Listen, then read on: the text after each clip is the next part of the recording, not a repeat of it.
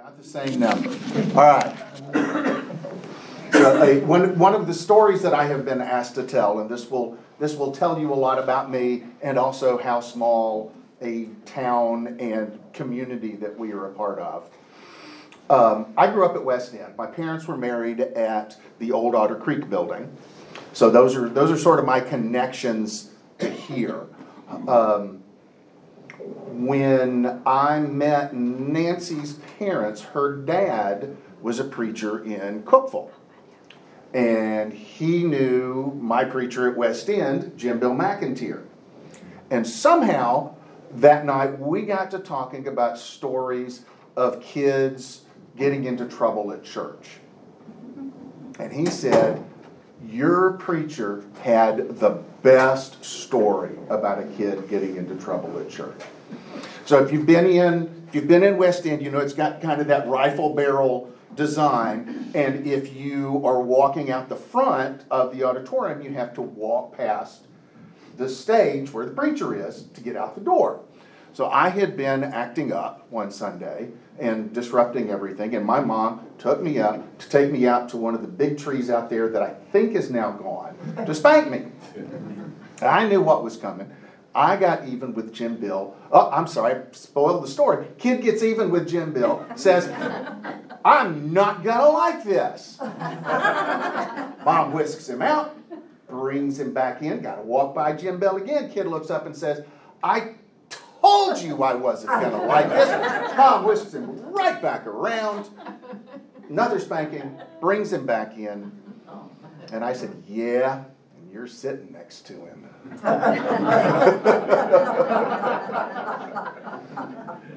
what my future father in law did not know is that this whole encounter so flustered my mother that she went and sat down by somebody who was not my dad.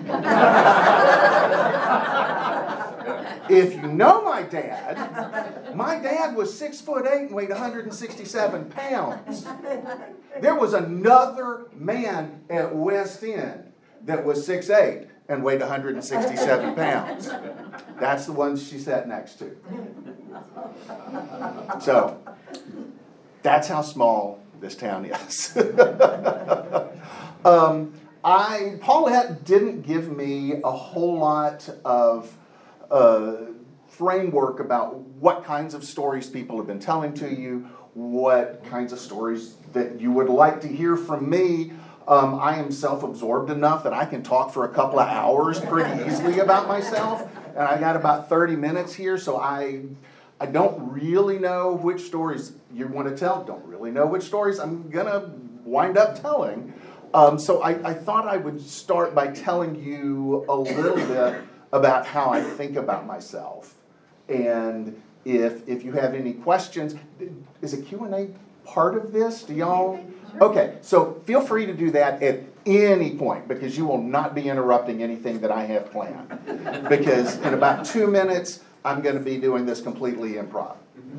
So, um, one of the ways that I think about myself, this is one of the defining characteristics of my personality, is I tend to define myself against whatever group I find myself a part of. So that means, for instance, that I will very often be the most conservative person in a room full of liberals, the most liberal person in a room full of conservatives. If I'm in a group where everybody is interested in the Enneagram, I'm the Myers Briggs guy. um, if everybody is reading a particular book, I will go find some other book to read. I will look for classes here um, where nobody is going because I want to see what they're doing instead of what everybody else is doing. If I'm sitting in an auditorium by myself, I am very often found off in the corner um, where there's nobody for three rows. That's just that's kind of how I I built my career uh, as a writer, basically writing about the things that nobody else wanted to write about, uh, which I found left me a lot of places that I could go and interesting stories that I could tell that would be all my own and I wouldn't have a lot of other people trying to do the same things. And I, I, I did a very nice career. That started with country music because you know, I would, if I, I was going to write about music, everybody else that I knew was writing about rock and pop and stuff. And I was like, well, I'll just go write about country because that's where I am and that's what's going on, and I'll have a different perspective on that than everybody else. And that just kind of built into uh, other things, and so I've just kind of always gravitated toward um, things that I am not a part of or things that are at the edges of whatever group I'm a part of. Um, related to that, uh, I am my, my curiosity is very easily piqued, um, and I'm, I, uh, for example, somebody asked uh, in a mixer once, "What's your favorite ice cream flavor?"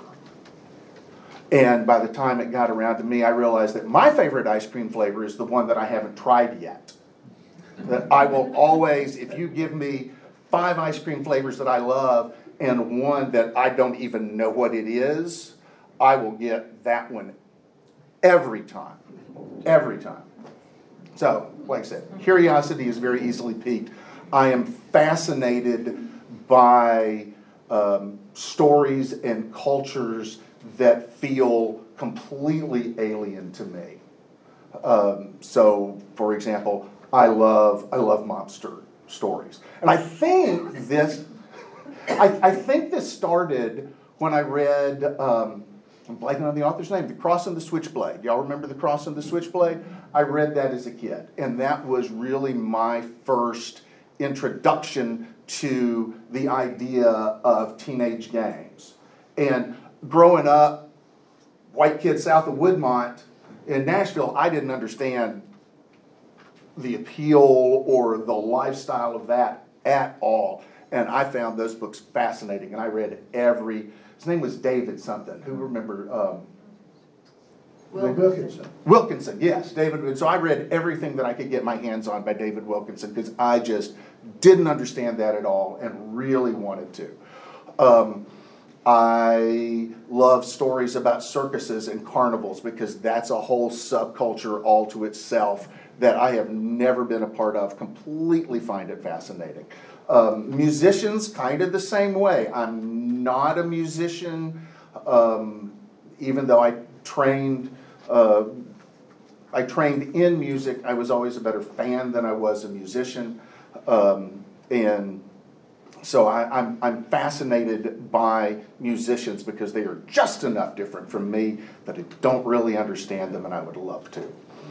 Um, one of the let's see one of the, the other defining traits is I, I have spent almost my entire professional career working out of my house um, really had not spent substantial time in an office uh, until about seven years ago. I, I, I, spent 18 years working for USA Today out of my house. And after that, I went to work for a public relations firm and had to go into an office there. And that was the first time that I had spent, it's the first time I'd had a real job, honestly. Um, and, but it was the first time that I had spent substantial time not working from the house. And one of the things that I realized halfway into that career was that I come from a family where every guy in my direct lineage, as far back as I can trace, has either run his own small business or worked out of his house for generations. Because my, my father, my father was a real estate agent and later a house inspector. Spent most of his time working out of the house. He had an office. Uh, his father did a small, uh, ran a small construction business in Glasgow, Kentucky, out of his house. And I don't remember what his dad did, but pretty soon after that, you're back in farmland.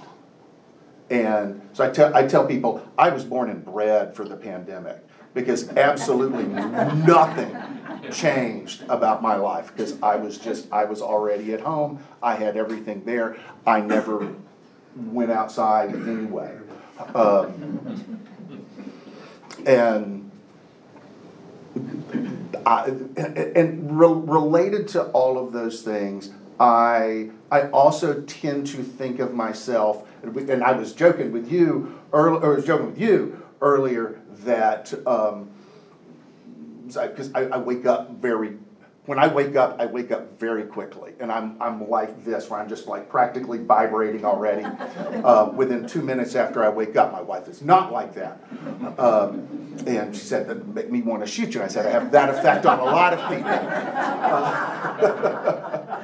Uh, um, Betsy Piper can tell you the effect that I had on classes. I don't remember. I bet you do. I have a story. Um, and, and, and, and so I have, I, I have gotten on enough people's nerves over the years that I assume naturally that I am, whenever I bring myself into a situation, that I am being intrusive. Part of that is because of the job that I have as a reporter, I have had to make the phone calls to say, I'm so sorry for your loss. Tell me how you're feeling. You know, I, I've had to be on what I called ghoul patrol, where people that I knew, or people, even worse, strangers that had just lost somebody close to them, I had to go call them because I was writing the story. Uh, I was writing their, the obituary of their father or their friend or their colleague. Um, you know, reporters have a tendency to kind of parachute into people's lives and then come right back out. I've done enough of that that I kind of assume that I'm like that with everybody. And so if you know, if, if there is if there is somebody that especially if somebody is grieving, if there's somebody that's grieving and I am not already close to them, it is very difficult for me to go up and say something because I just naturally feel like I'm in the way. Just kind of how I think about myself. Um, well, Betsy, you said you had a story. I want to hear the story. No. Not- It's not my day. Um, hey, going back to the small town bit, I just learned this and haven't seen you since I learned this. Um, that Betsy was my eighth grade English teacher, and He was a um, very good writer even then. uh, but who was who was writing, who was interested in writing things that would probably have gotten me reported Oh. today. Um, I mean, I, I distinctly remember some of the things that I wrote in her class. Um, and um, because I was, I, was, I was interested in horror fiction at the time. And so I'm trying to write Stephen King stuff in her class, which has to be completely, just got to completely freak out a middle school English teacher. Um, but I, anyway, I just found out that she lives in the house where a songwriter named Bobby Braddock used to live. And um, so she lives in the house where um, the song D I V O R C E was written. Maybe she's told you this, I don't know.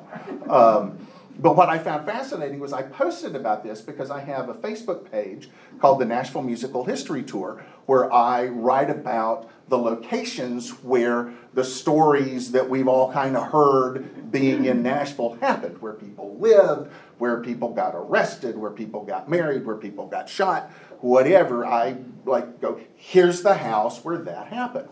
And um, I took a picture of her house, no clue it was her house um, and posted the story about Bobby Braddock and D I V O R C E. And I said, I have at least one Facebook friend who could tell you specifically what happened in here. She thought I was talking about her. She's gone for years thinking that I knew that she lived in Bobby Braddock's old house. I just saw the post for the first time. He posted it two years ago at the beginning of the pandemic. And he says, right behind that red car, which is our red car, um, is, uh, right behind that red car, this song was written and, and all. And I had missed the post two years ago. I had, incorrectly typed in my address because my neighbor's selling her house and I wanted to see what her house was worth. Her story is what came up, and I was, and Brenda Hare had commented on it, and other people that I knew. Um, and I was like, you know, this is my house, right? I've lived here for so many years, and um, uh, we can do this was posted in the windows. Yeah. It was the beginning of the pandemic, and um, my grandson and I had made that, and um, um, and so I wrote on it two years late, just in the last couple weeks. This is my house. I've lived here forever. Um, we we were told when we bought the house that the song was written there, but it made no sense to us. And then someone gave us Bobby Braddock's book, and there was a page about it. Um, and so Bri- when I said, "Well, then who is your Facebook friend who would know who this is?" and he said, Bobby Braddock.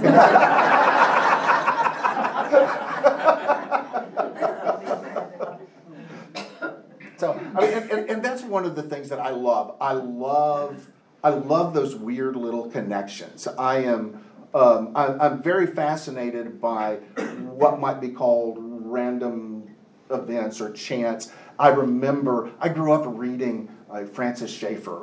There was a, we had a series on Francis Schaeffer uh, when I was at West End when I was in high school, and so I was reading his stuff. Um, and it, one of the things that I that I learned that I really enjoyed doing is reading people at polar opposites at the same time. So in college, I would read Francis Schaeffer and I would read Abbie Hoffman. I would read C.S. Lewis and I would read a book by Amiri Barakos, known as LeRoi Jones, uh, was a black activist in the 60s and 70s. Um, and just to get those very disparate notions coming in at the same time, I loved that. Um, but one of the things that I remember Francis Schaeffer talking about, he was, he was not a fan of the notion of, of chance. And, and he- the person that he talked about um, in much less than glowing terms was a composer named John Cage, who, uh, his most famous piece is um, a piece that's like four minutes and I think it's a little 11, 13 seconds of silence. And that's that's and so you can go on Spotify, you can call up that and you get four minutes and 13 seconds or whatever it is. That's what it's called. It's called the length of time um, of silence. And he would he would do things uh, uh, where random events and random noises would happen, and um, and that was those were his pieces. He would write nota- he would notate uh, music uh, so that you followed a series of instructions to make noise, and it was never the same way twice. And and Francis Schaeffer just hated that. And um, I went to college in Boston, uh, Berklee College of Music, and at uh, nearby conservatory, uh, John Cage came and spoke and gave a performance. And so, as somebody that likes to make those big swings, it's like, well, I got to go see John Cage. If Francis Schaeffer hates him that much, I got to go see what this is about. And um, and and I got the last ticket, and afterwards I.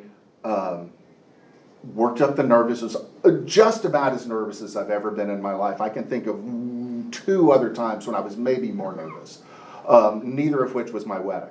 Um, and so I walked up to John Cage, not really not knowing much more about him than what Francis Schaeffer had told me, and I asked for him to autograph my program. And he said, Do you want a single or a double?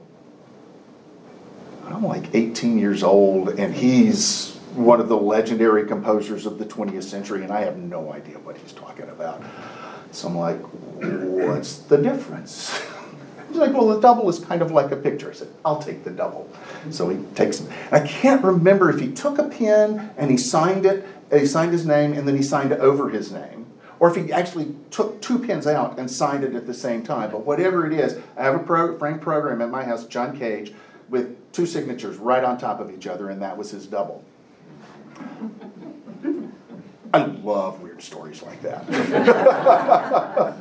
um, the most nervous I have ever been in my life was um, I went, I drove down to Nesbit, Mississippi to interview Jerry Lee Lewis. This is about 20 years ago. And Jerry Lee was famous among interviewers because there were questions that you could ask Jerry Lee that would get you shot.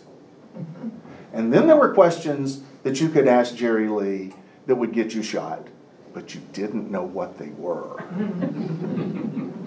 and so, and also, I'd grown up as a piano player. And so, Jerry Lee was one of my musical heroes. Not life role models, but musical heroes. If, if, I could, if I could play anything, I would love to be able to play piano like Jerry Lee Lewis. So, so I've got the, the sort of hero worship going on, the fear that I'm going to get shot, and I'm driving down to Nesbit, Mississippi, and that was as nervous as I've ever been going into a situation. um, he was much quieter and smaller than I anticipated, and I think he was he was just as leery of me as I was of him. I'm sure he wasn't scared of me because he knew he could shoot me. Um, but so it was. I think if we had had a second interview the next day, we would have actually had a really good conversation. But I was scared to death. Um, so that's that's kind of how how I how I look at my life. Um, does any if if anybody's got any questions, I would be happy to uh, to to go off in that direction for a while. Otherwise, I can probably run through kind of the outline of my life and career. Could you, got any Bonnaroo stories? um, let's see. I, I, I went to the first Bonnaroo.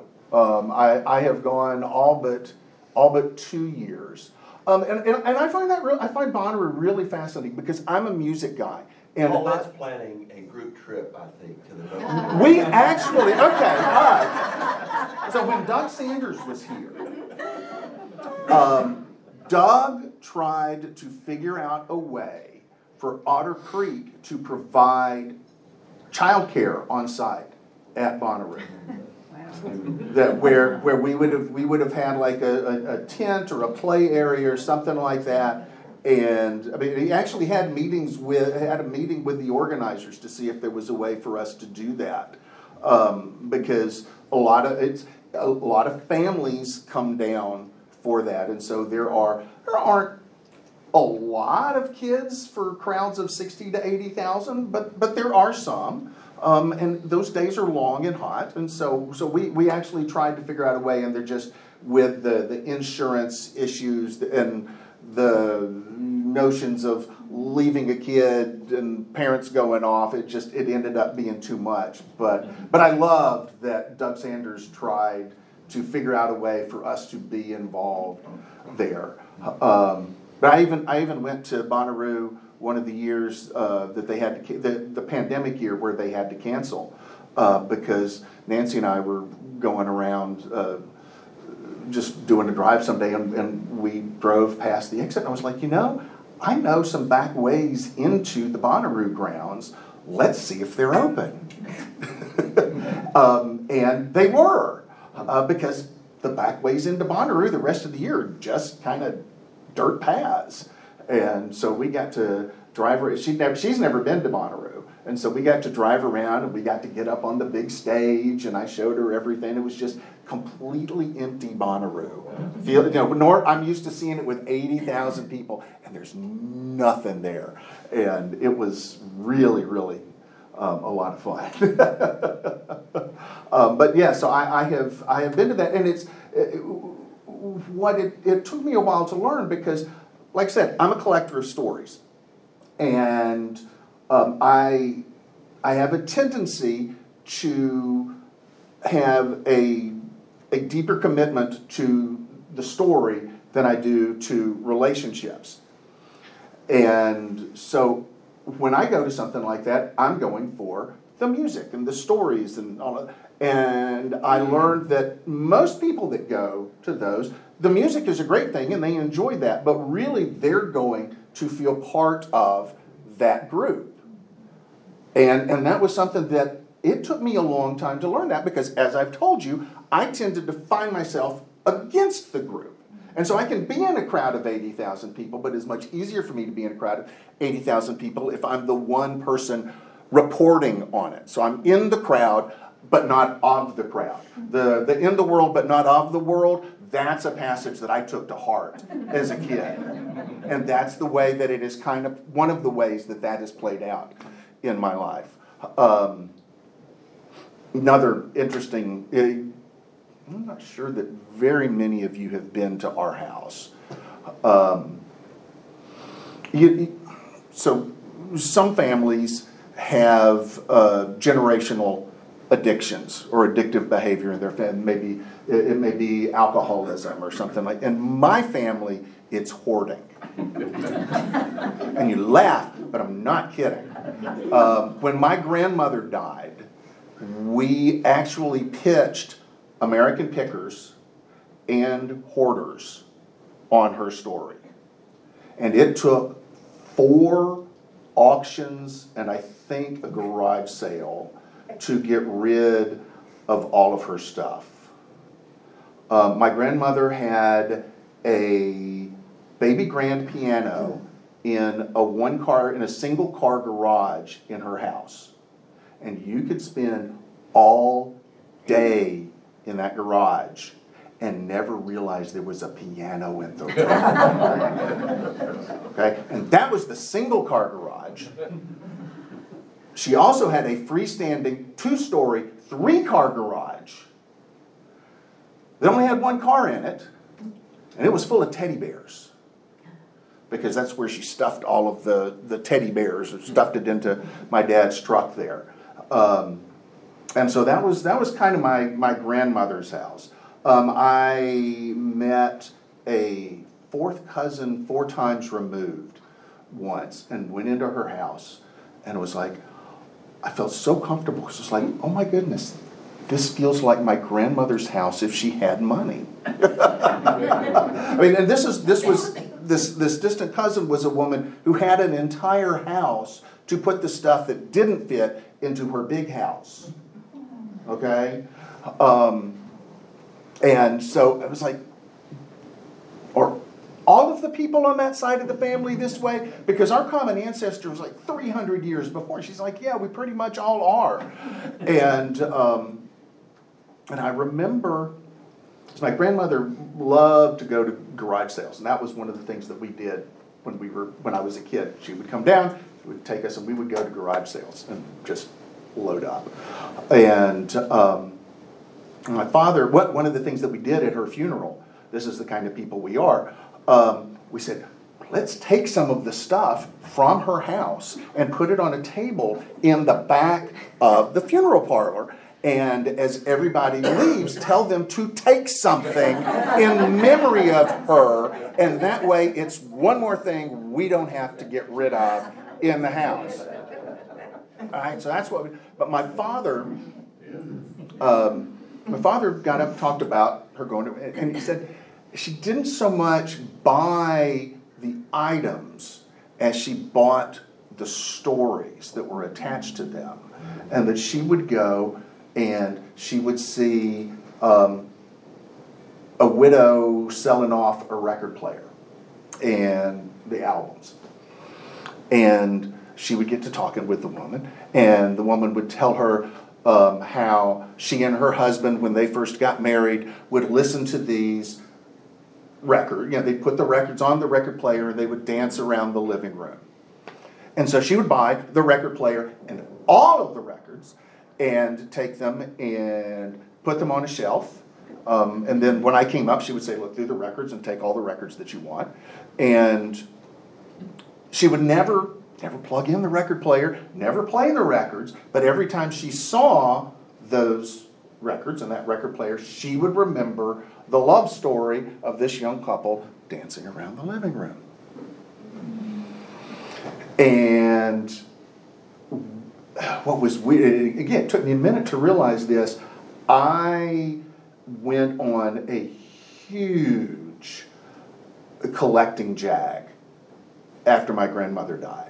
And it took me a while to realize that one of the ways that I was grieving was by incorporating that idea of buying stories into my life. And, and then the same thing happened when my father died. uh, back in 2018 because uh, the family business is kind of land and real estate. He was a home inspector. I told you that. Um, and so when he died, I started, that's when I really started writing about the um, sort of the geographical biographies, I call them, you know, where people lived and what happened in this place. And, and, and I, start, I started writing about real estate after my father, who was a real estate agent and an inspector, and who worked with, um, like when Jimmy Buffett used to have a house in Franklin, he inspected that house when Jimmy Buffett bought it. He inspected it when Jimmy Buffett sold it to Kim Carnes.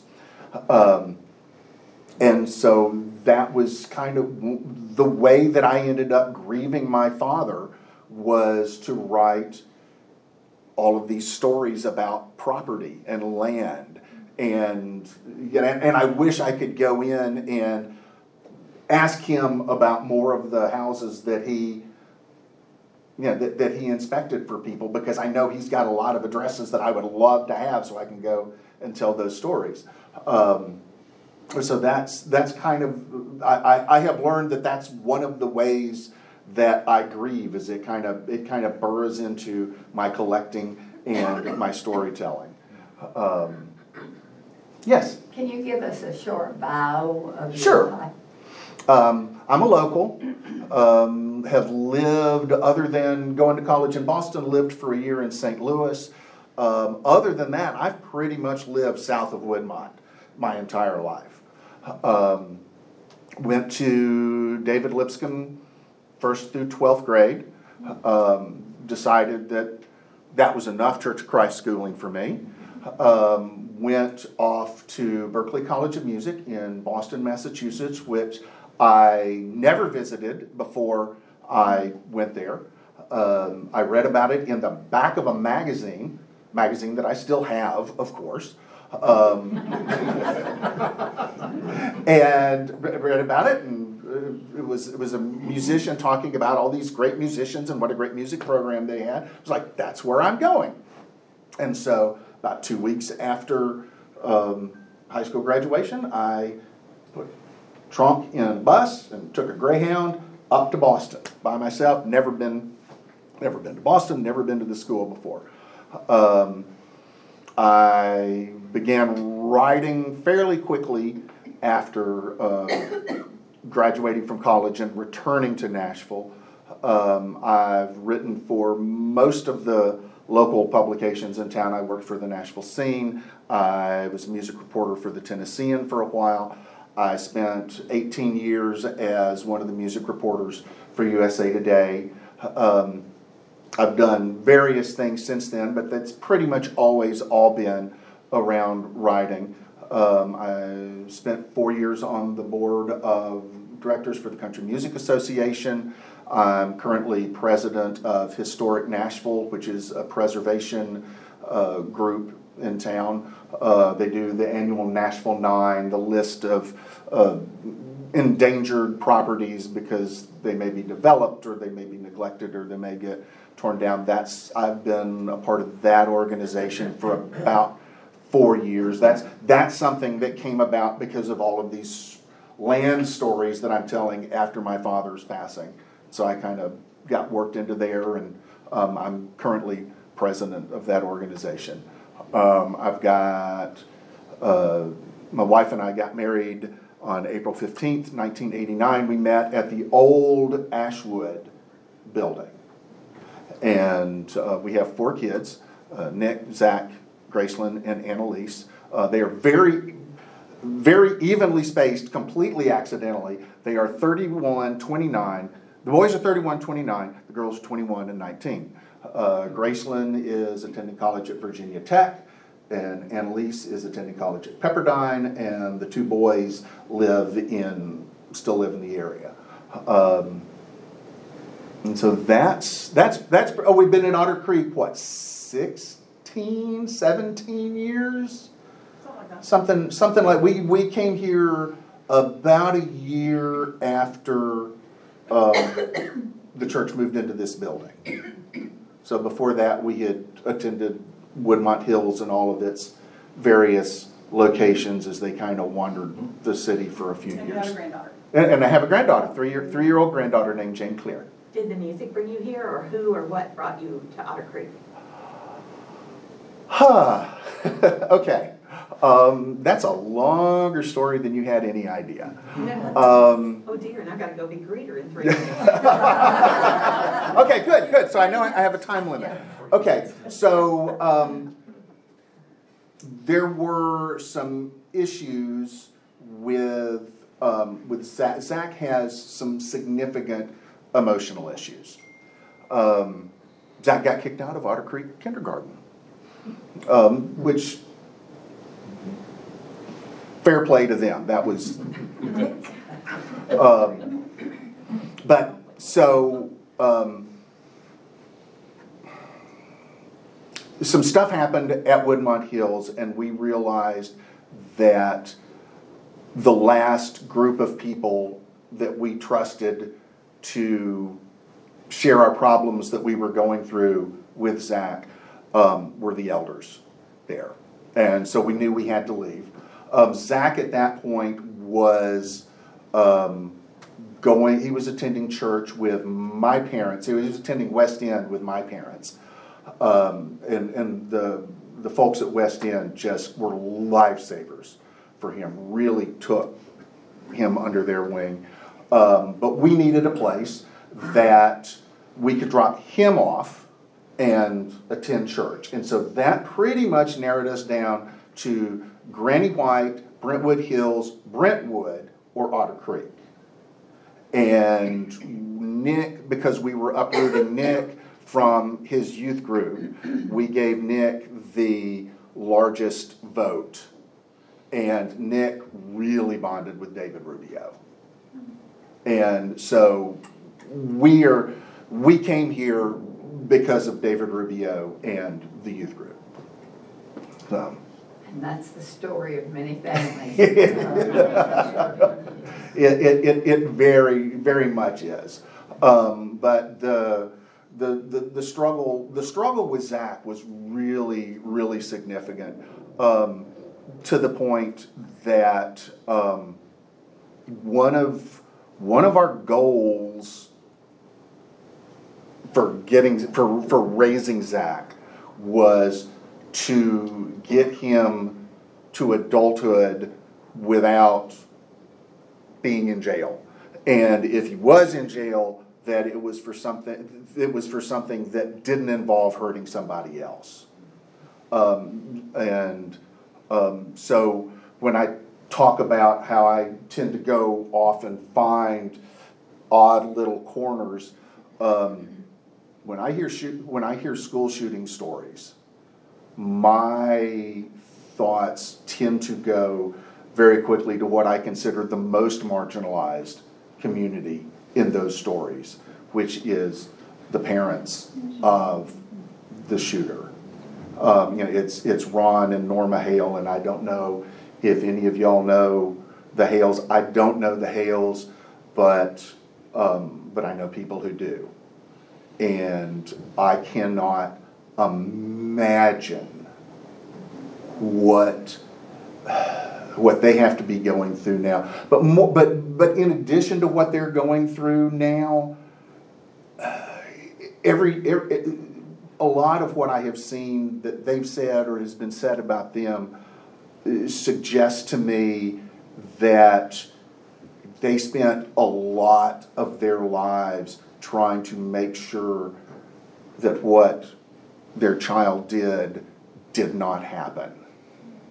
And uh, our, our issues with Zach were serious enough that that was our biggest fear was that something that he would unintentionally in his case would do something that couldn't be taken back. And that was that was the story the the overarching narrative of our lives for many years was just trying to make sure that we raised him in a way that that wouldn't happen and so I, I that's I mean my my heart goes out to to everybody in that But I also know that most people aren't going there. And so, uh, if y'all were in first service when Blake Farmer got up and he talked about that, that was as, as proud as I have ever been of anything that was said on that stage in the sixteen or seventeen years that we've been here, because that takes a lot of nerve to get up in public and talk about sympathy for people that everybody in this town hates right now. So, that's why I said Betsy Sorensen Nationals. So how is your son doing? Um, So he's in his thirties, he's, he's twenty-nine, um, he's the one with the granddaughter. Uh, the granddaughter is like the most easygoing kid you have ever met, which is a godsend, because he was one of the most difficult, I mean, he, he at one point, um, was, was officially the worst kid in the metro school system.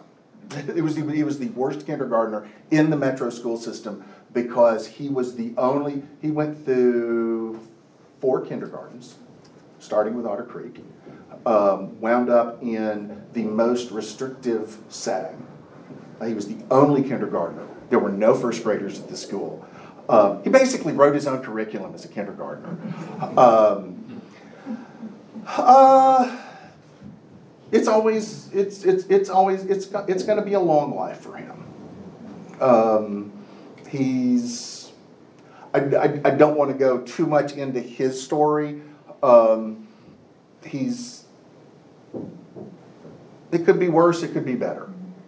Um, he's he's working on it. So. I um, inherited your uh, dad's purple tools. That's great. So my dad, um, the way he figured out to keep people from stealing his tools in the seventies, he painted them all lavender. Because he figured that no self-respecting construction worker would steal lavender tools.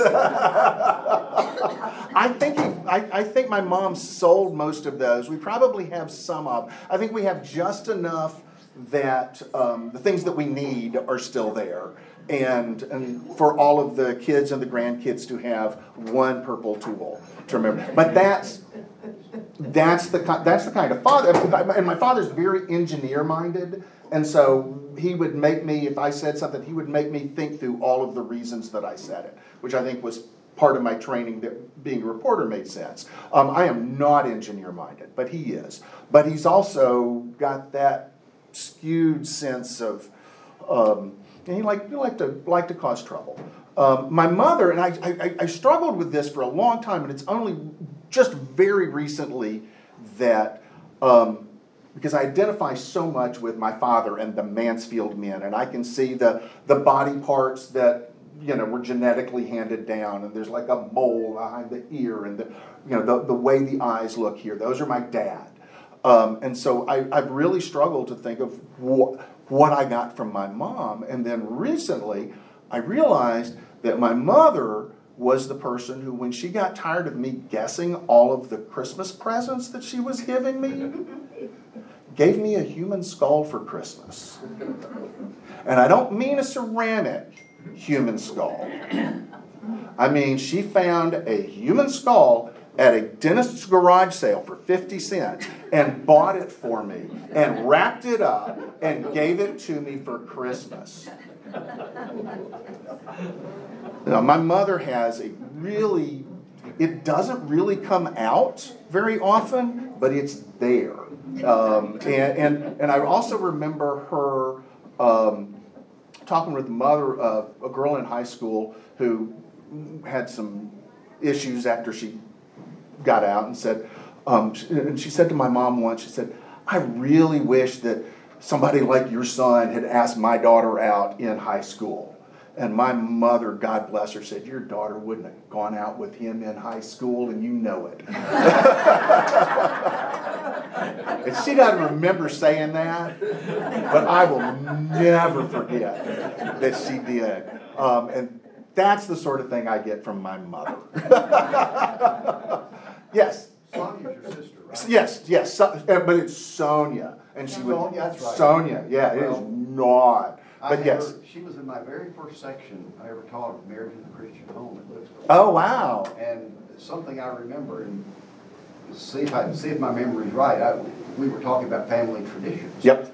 And I was asking students to share family tradition, and I still to this day remember the one she shared, Christmas Eve gift? Christmas morning. She talked about how you, uh, produ- you have other siblings? No, just the two of us. Okay, but the two of you would always run into your grandmother's bedroom and hop in bed, Right, get her up, yep. and say, you know, it's Christmas and all of that. Is that the, is that the hoarding grandmother? Uh, yes, that would be the hoarding. It wasn't Christmas, but it's, my memory is it was Christmas, she talked about Christmas morning, running in and, Well, we would do that, but, but the, the, the, the, the big Christmas tradition, um, was Christmas Eve gift. How many, how many of y'all know Christmas Eve gift or do Christmas Eve gift? Okay, all right, because we, so, Christmas Eve, it's kind, you remember the Green Hornet and Kato? And how Kato would like always come out and fight with the Green Hornet? Okay, this is kind of like that. Um, Christmas Eve gift, you would, um, if you, if you said Christmas Eve gift to somebody on Christmas Eve, they would have to give you something.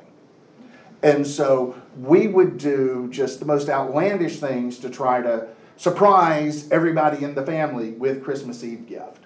And so we'd sneak up on beds, we'd get up really early in the morning. When we all moved away, we would call them at midnight, um, stuff like that to say Christmas Eve gift. This turns out this is a southern um, tradition that dates back to um, pre-Civil War, I think. And it's, I've, I've actually done some research into the Christmas story, but that would, one of the ways that we would do it was to just run into everybody's bed and jump on the bed and say Christmas Eve Yeah, yeah. No, We could listen all day, it's so interesting, thank you, Brian. Absolutely. Nancy, and thank you for sharing such a tender part of your life, because I know we all have many struggles and you don't have walked, we had walked in everybody's shoes. I did want to say that Paulette is not here because she's at the hospital with Bailey, and I haven't heard of anything this morning, I don't know if anybody has, but he's, uh, kidney failure, I guess you would say, and, um, no, he's, he's shaking his We're head. heading there Okay. after. after He's at service. Vanderbilt? Yes, as Okay. Are visitors okay or not? As far as we know. As far as we know. yeah. All right. Thank you, thank you very much. So much.